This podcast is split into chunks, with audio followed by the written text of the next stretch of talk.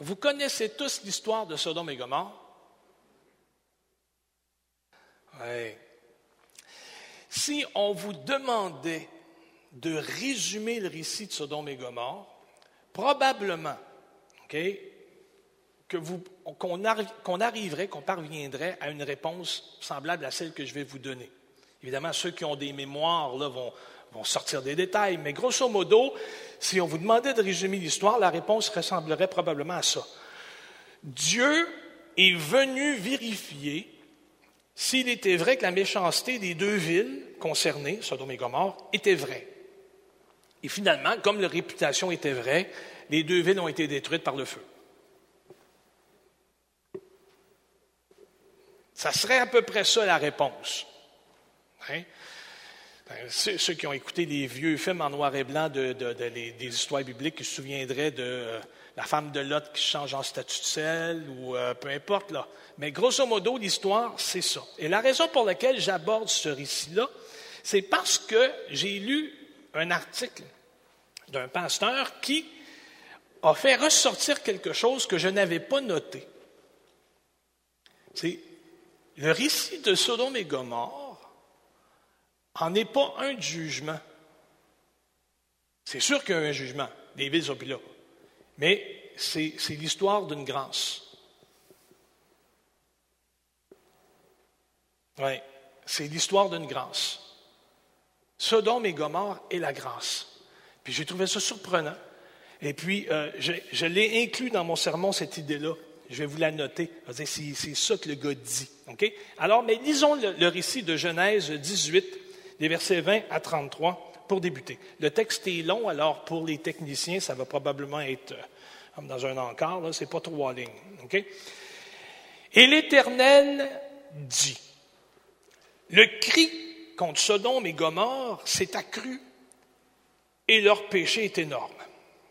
Alors c'est pourquoi je vais descendre et je verrai s'ils ont agi entièrement selon le bruit venu jusqu'à moi. Et si cela n'est pas, ben, je le saurai. Les hommes s'éloignèrent et allèrent vers Sodome, mais Abraham se tint encore en présence de l'Éternel. Abraham s'approcha et dit, Feras-tu aussi périr le juste avec le méchant? Peut-être peut y a-t-il cinquante justes au milieu de la ville. Les feras-tu périr aussi? Et ne pardonneras-tu pas à la ville à cause de ces cinquante justes qui sont au milieu d'elle? Faire mourir le juste avec le méchant en sorte qu'il soit du juste, qu'il en soit du juste comme du méchant, loin de toi cette manière d'agir. Loin, loin de toi. Celui qui juge toute la terre n'exercera-t-il pas la justice? Et l'Éternel dit, si je trouve dans Sodome cinquante justes au milieu de la ville, je pardonnerai à toute la ville à cause d'eux. Abraham reprit et dit, voici, j'ai osé parler au Seigneur, moi qui ne suis que poudre et cendre. Peut-être des cinquante justes en manquera-t-il cinq? Alors, pour cinq, tu vas détruire toute la ville? Et l'Éternel dit, je ne la détruirai pas, si je trouve quarante-cinq justes. Abraham continua de lui parler et dit, peut-être s'y trouvera-t-il quarante justes. Et l'Éternel dit, je ne ferai rien à cause de ces quarante. Abraham dit, que le Seigneur ne s'irrite point, je parlerai. Peut-être s'y trouvera-t-il trente justes. Et l'Éternel dit, je ne ferai rien si j'y trouve trente justes. Abraham dit, voici, j'ai osé parler au Seigneur. Peut-être s'y trouvera-t-il vingt justes. Et l'Éternel dit, je ne la détruirai pas à cause de ces vins justes. Abraham reprit, Que le Seigneur ne s'irrite pas, je ne parlerai plus que cette fois. Peut-être s'y trouvera-t-il dix justes. Et l'Éternel dit, Je ne détruirai point à cause de ces dix justes. Et l'Éternel s'en alla lorsqu'il lui achevé de parler. Et Abraham, et Abraham lui retourna dans sa demeure. La voyez-vous la grâce? Voyez-vous le drame?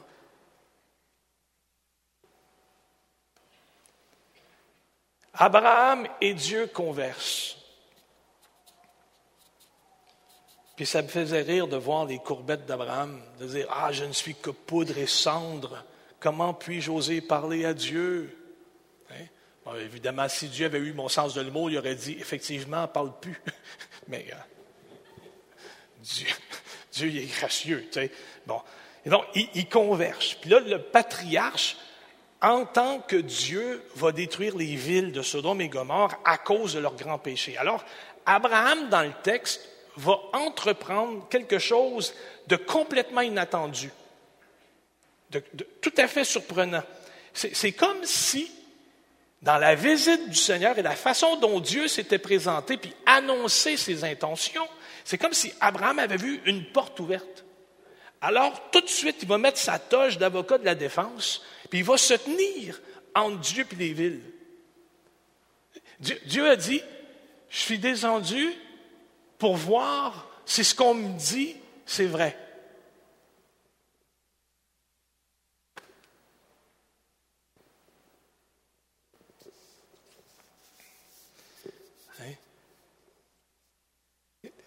Au jardin d'Éden, quand Caïn tue Abel, puis Dieu descend et il dit, il est où ton frère? C'est pas Dieu, Dieu, il sait il dira le, sang de ton frère crie de la terre jusqu'à moi. Hein? Quand Adam et Ève, se cachent en arrière du buisson, puis Dieu marche, puis il dit Adam, t'es où? hein? Oui. Toujours est-il, Dieu dit Je suis venu voir si c'est vrai. C'est ce que j'ai entendu, c'est véridique. Alors Abraham, lui, voit une porte, puis il va prendre la défense. Il va plaider en faveur des pécheurs. Il va argumenter la possible présence des justes. Hein? Peut-être qu'il y en a cinquante. Et c'est là, la première fois dans l'Écriture, d'où l'article, c'est là la première fois dans l'Écriture où quelqu'un va demander à Dieu de ne pas punir le coupable. Tout d'un coup, qu'il y aurait des justes. C'est ça qui est nouveau dans l'Écriture. Hein? Dans le Proche-Orient ancien, dans cette région-là où habituellement l'action biblique se déroule, il y a un principe qu'on appelle coupable par association ou encore transfert de culpabilité. C'est quelque chose que vous avez lu dans l'Ancien Testament, puis vous avez dit, ah, OK, c'est comme ça, ça marche. Vous souvenez-vous d'Acan? Lors, sous, sous euh, la gouvernance de Josué, ils s'en vont prendre une ville, puis ça ne fonctionne pas, ils perdent. Puis là, ils font un, déclarent un jeûne et prière pour dire ben, qu'est-ce qui n'a pas marché? Et puis là, ils tirent au sort, puis le sort tombe sur Acan. Puis là, Acan fait comme OK, j'avoue, j'avoue, j'avoue.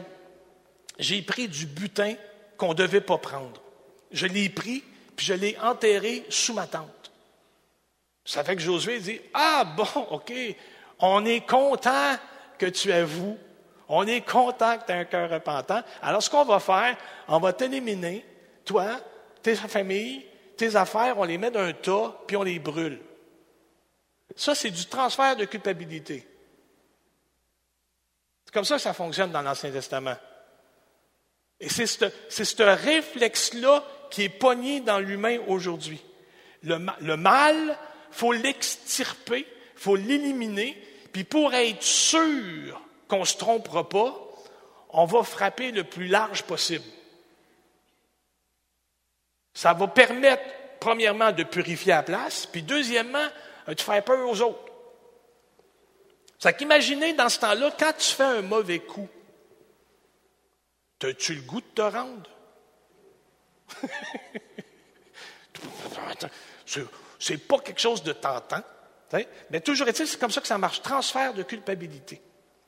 Hein? L'apôtre Paul aussi va en parler dans Romains 5, 12. Il dira, c'est pourquoi de même que par un seul homme le péché est entré dans le monde et par le péché la mort, et qu'ainsi la mort est passée à tous les humains parce que tous ont péché. Donc c'est un homme pour l'humanité, une tête fédérale, un représentant. Ça, c'est un vieux truc, là, on connaissait ça. Mais quand vous dites, ah, j'ai encore péché, Hein? Ce n'est pas le fait que tu commettes le geste qui te rend impur. C'est parce que tu es déjà tout croche que tu ne peux pas agir drette la majorité du temps. C'est parce qu'on est de nature pécheresse. Là, vous commencez à voir le portrait. Hein?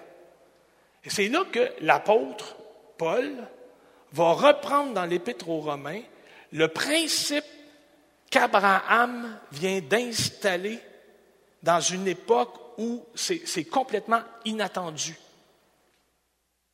Hein? L'apôtre Paul va dire, comme par un péché, la mort est entrée à tous les hommes, et donc tous les hommes sont pécheurs. Maintenant, en Jésus-Christ, la grâce s'étend à tous les hommes. Et tous peuvent se repentir. Il y a un transfert d'innocence ou un transfert de justice. C'est ça qui est, exceptionnel. Et, Dieu, ce qui est remarquable dans le texte de Genèse, c'est que Dieu ne dit pas à Abraham, euh, ça c'est un principe nouveau, je ne suis pas sûr que ça va passer au conseil, il faudrait vérifier. Non, Dieu accepte, parce qu'Abraham vient de comprendre quelque chose vient de comprendre quelque chose d'absolument extraordinaire, c'est-à-dire que ça sort vraiment de l'ordinaire. Puis d'un autre côté, Abraham va réaliser un drame. Son drame à lui. Alors, Abraham va proposer quelque chose de neuf, puis Dieu va accepter. Si je trouve à Sodome cinquante justes au milieu de la ville, à cause d'eux, je pardonnerai à ce lieu tout entier. Il ne faut pas longtemps pour Abraham pour saisir le problème que soulève son intercession. La possibilité qu'il y en ait cinquante est grande. Que, que, Dieu ne trouve pas cinquante personnes dans ces deux villes-là, c'est grand. Parce qu'Abraham, lui, il a entendu la réputation. Parce qu'Abraham, lui, sait de quoi sont composées ces villes-là. Alors il va descendre. 45, 40, finalement pour s'arrêter à, à, 10, juste. Seigneur, si tu ne trouves pas Dieu juste, ta réputation est sauve. Tu as raison, les humains, ces deux villes-là, ne valent pas la peine de vivre. Ça ne vaut pas la peine. Tu peux les exterminer, tu peux les tuer, tu peux détruire les villes si tu ne trouves pas Dieu juste. La conversation est surprenante. En tout cas, je la trouve surprenante. Abraham va négocier, négocier à la baisse, Dieu accepte. J'ai comme l'impression que si Abraham avait envisagé, envisagé de se rendre jusqu'à cinq justes, Dieu aurait dit oui aussi. Dieu aurait épargné les villes à cause des cinq justes. Tout d'un coup, Seigneur, que tu n'en trouverais qu'un seul. Sauverais-tu toutes les villes pour un seul? Pourquoi Abraham ne s'est pas rendu jusqu'à un? C'est peut-être parce qu'il venait de réaliser une des plus grandes vérités de la Bible. C'est que même lui, s'il déménageait à Sodome, ça ne ferait pas un juste. Ça ne ferait pas un juste dans la ville. Il venait de réaliser une des plus grandes vérités de la Bible, c'est qu'il n'y a pas de juste pas même un seul. Il n'y en a pas un qui soit intelligent, il n'y en a pas un qui recherche Dieu. Tous, tous dit euh, l'apôtre Paul, se sont égarés. Il n'y en a même pas un qui fasse le bien, pas un seul. Même si Abraham avait aménagé dans Sodome, il n'aurait jamais été qualifié par lui-même pour être juste. C'est ça qui est remarquable dans le texte. C'est Dieu va quand même déclarer Abraham comme étant le père de la foi. Cet épisode-là fait en sorte que Abraham a été en mesure de percevoir au-delà des traditions, des coutumes, puis de la culpabilité de ses contemporains. Il, il a été capable de voir par la visite de Dieu l'incursion de la grâce dans un monde maudit. Il a été en mesure, comme prophète, de voir le jour nouveau. Père de la foi, Père de la confiance finalement, Père de la confiance. Imaginez, les villes de Sodome et Gomorre seront détruites par le feu. Lui, c'est le voisin de ces villes-là. Sa vie ne tient qu'à une visite de Dieu. Une visite bénéfique de Dieu. Il a fallu qu'il fasse confiance, que celui qui venait pour détruire campait chez lui juste pour bavarder, lui donner de l'information. Celui qui est capable de voir le péché dans les autres villes est aussi capable de voir le péché dans le tien. Qu'est-ce qui fait la différence entre les deux, hein? Entre les gens de la ville et Abraham? Abraham a fallu qu'il fasse confiance. Il réalise donc qu'il n'y a pas de juste. Mais il réalise aussi que Dieu ne veut pas punir le pécheur. Que pour lui, ce n'est pas, pas un automatisme. C'est que Dieu plaide. Vous souvenez-vous des grands textes prophétiques? Je pense c'est Isaïe ou Jérémie, ou Ézéchiel, ou euh, un des prophètes, hein? où, Dieu dit à Israël, viens, venons et plaidons ensemble. Plaidons ensemble. L'Éternel, Dieu des cieux, dit à un peuple rebelle, un peuple au, raide, un, peuple au cœur froid. Dieu dit, OK, correct, on va recommencer. Viens t'asseoir, viens-t'en. Puis on va plaider ensemble. On va discuter ensemble. Si ton péché est rouge, comme la chaise sur laquelle vous êtes assis, je vais rendre ça blanc je vais rendre ça blanc. Dieu ne veut pas détruire. Dieu ne veut pas la mort du pécheur. Il veut sa repentance, il veut la vie.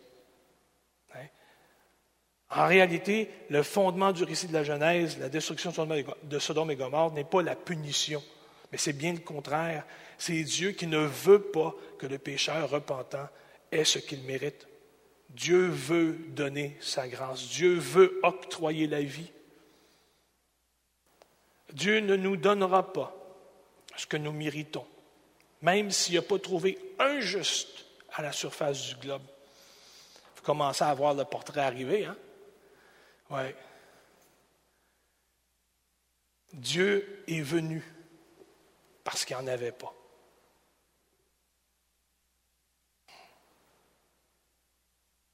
Il n'a pas pu trouver un juste. S'il en avait trouvé un, il aurait épargné.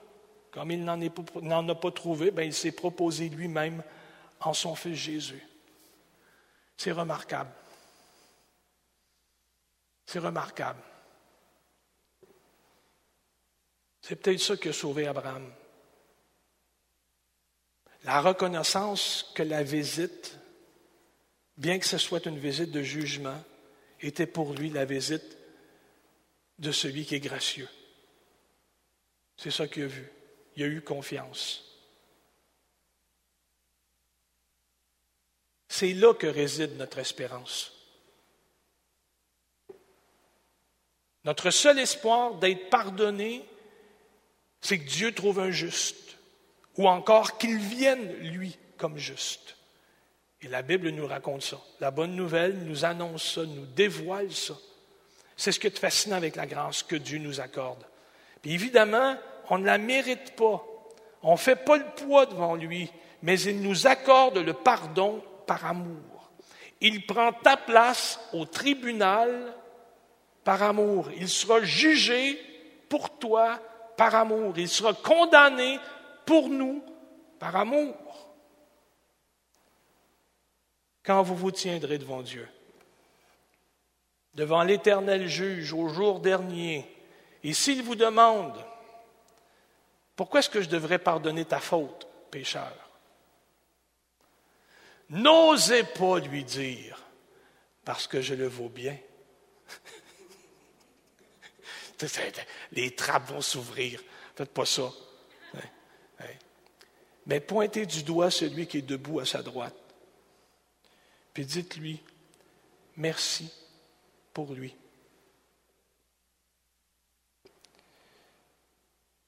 Merci de l'avoir envoyé. Merci d'être venu prendre ma place. parce que maintenant, je suis justifié.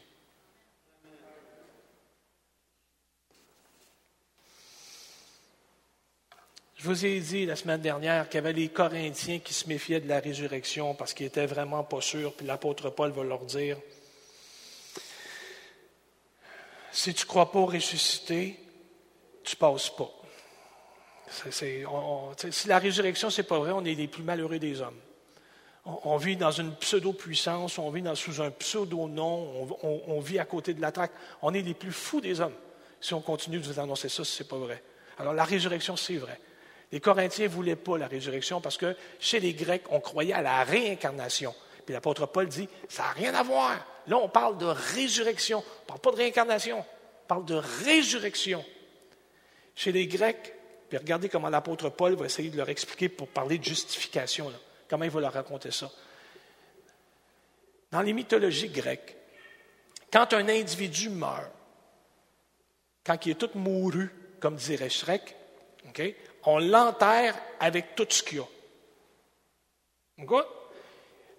Quand il est rendu de l'autre bord, il est sur le bord d'un fleuve qu'on appelle le Styx. Non, ce n'est pas un groupe rock, c'est un vieux fleuve grec. Puis là, il attend un passeur, c'est-à-dire un traversier. Puis, pour se rendre sur l'île de la félicité, le gars le prix du passage, c'est tout ce qu'il y a. C'est que si on enterrait un pauvre avec son avoir, et voilà, c'est ce qu'il y a, OK, ça prend le même temps. Qui se rend de l'autre côté. Quand il arrive sur l'île, il fait face à Cerbère. Ce n'est pas un gardien de but du Canadien, c'est un chien, trois têtes avec un collier plein de serpents. Puis Cerbère, il est fin.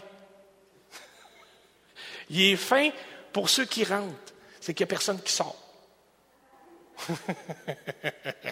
OK? Quand tu es rentré, tu fais face, quand tu es grec, à deux grands juges qui ont été des jumeaux, qui ont été fameux dans l'Antiquité. Puis c'est eux autres qui te passent au crible. En réalité, tu peux vendre ta salade tant que tu veux. Tu peux faire le plus beau discours de ta vie. Eux autres, ils voient ton âme. Puis plus qu'elle est opaque, moins tu as de chance. C'est qu'aussitôt que tu parais devant eux autres, ils savent. Ça va être les Champs-Élysées ou la Ce C'est pas compliqué. L'apôtre Paul va expliquer dans Corinthiens que quand on est en Jésus-Christ, quand on a accepté Jésus-Christ comme sauveur personnel, on n'a rien à craindre des juges parce qu'on est revêtu d'une robe blanche, de la justice des saints, de celui qui est assis, qui est debout à la droite de Dieu, c'est lui qui nous l'a octroyé, c'est lui qui nous l'a donné, c'est sa vie dont il nous couvre. Les robes blanches lavées dans le sang de l'agneau. Quand on paraît devant le juge, c'est ça qu'il expliquait aux, chrétiens d'origine grecque, il ne voit pas à travers la robe, il voit la robe. Puis il fait OK. Pas les Champs-Élysées, mais le paradis. Seigneur, on est sauvé pour toi, par toi. Puis on ne veut pas appartenir à quelqu'un d'autre. Prends nos mains, nos yeux, nos oreilles, nos pieds. Plus que tes enfants, on veut devenir tes disciples. On veut raconter tes bontés. On veut raconter, Seigneur, ta présence dans notre existence, dire au monde entier que ton bras n'est pas trop court pour entendre pour agir, ni ton oreille trop sourde pour entendre. Non. Tu es, tu prompt à sauver les tiens, à garder les tiens, à bénir, Seigneur, ceux qui t'ont reconnu dans leur vie. Puis ta grâce va même jusqu'à bénir ceux et celles qui ne te reconnaissent pas encore. Tu les bénis, tu les gardes. Souffle, Seigneur Dieu. Que ton Saint-Esprit, par notre témoignage, puisse être rendu capable, Père, hein, qu'on nuise pas trop, puis qu'il soit rendu capable par notre témoignage de réussir à pénétrer les carapaces, à toucher les cœurs, à bouleverser les vies. Oh Père Saint, Merci de nous avoir donné la justice, la paix, la joie par l'Esprit. Levons-nous, s'il vous plaît. Seigneur, glorifie-toi ce matin. Ouais. Donne-nous d'être fiers, fiers de t'appartenir. Donne-nous de garder les yeux sur toi. Quand on se regarde, Seigneur, on a tendance à voir tout ce qui se brasse, tout ce qui bouge. Seigneur, on voit le dessous. C'est horrible. Donne-nous de regarder à toi tout le temps, de voir nos vies avec tes yeux, de réaliser que ta grandeur, Père, surpasse de beaucoup notre petitesse et que tu nous invites en toi à devenir autre chose que ce que le monde veut. Merci pour la sanctification. Merci pour ton sang. Merci pour ta vie. Dans le nom de Jésus. Amen et Amen. Allez, Seigneur vous bénisse. Merci beaucoup d'être venu. Rencontre d'affaires annuelle, 14 heures.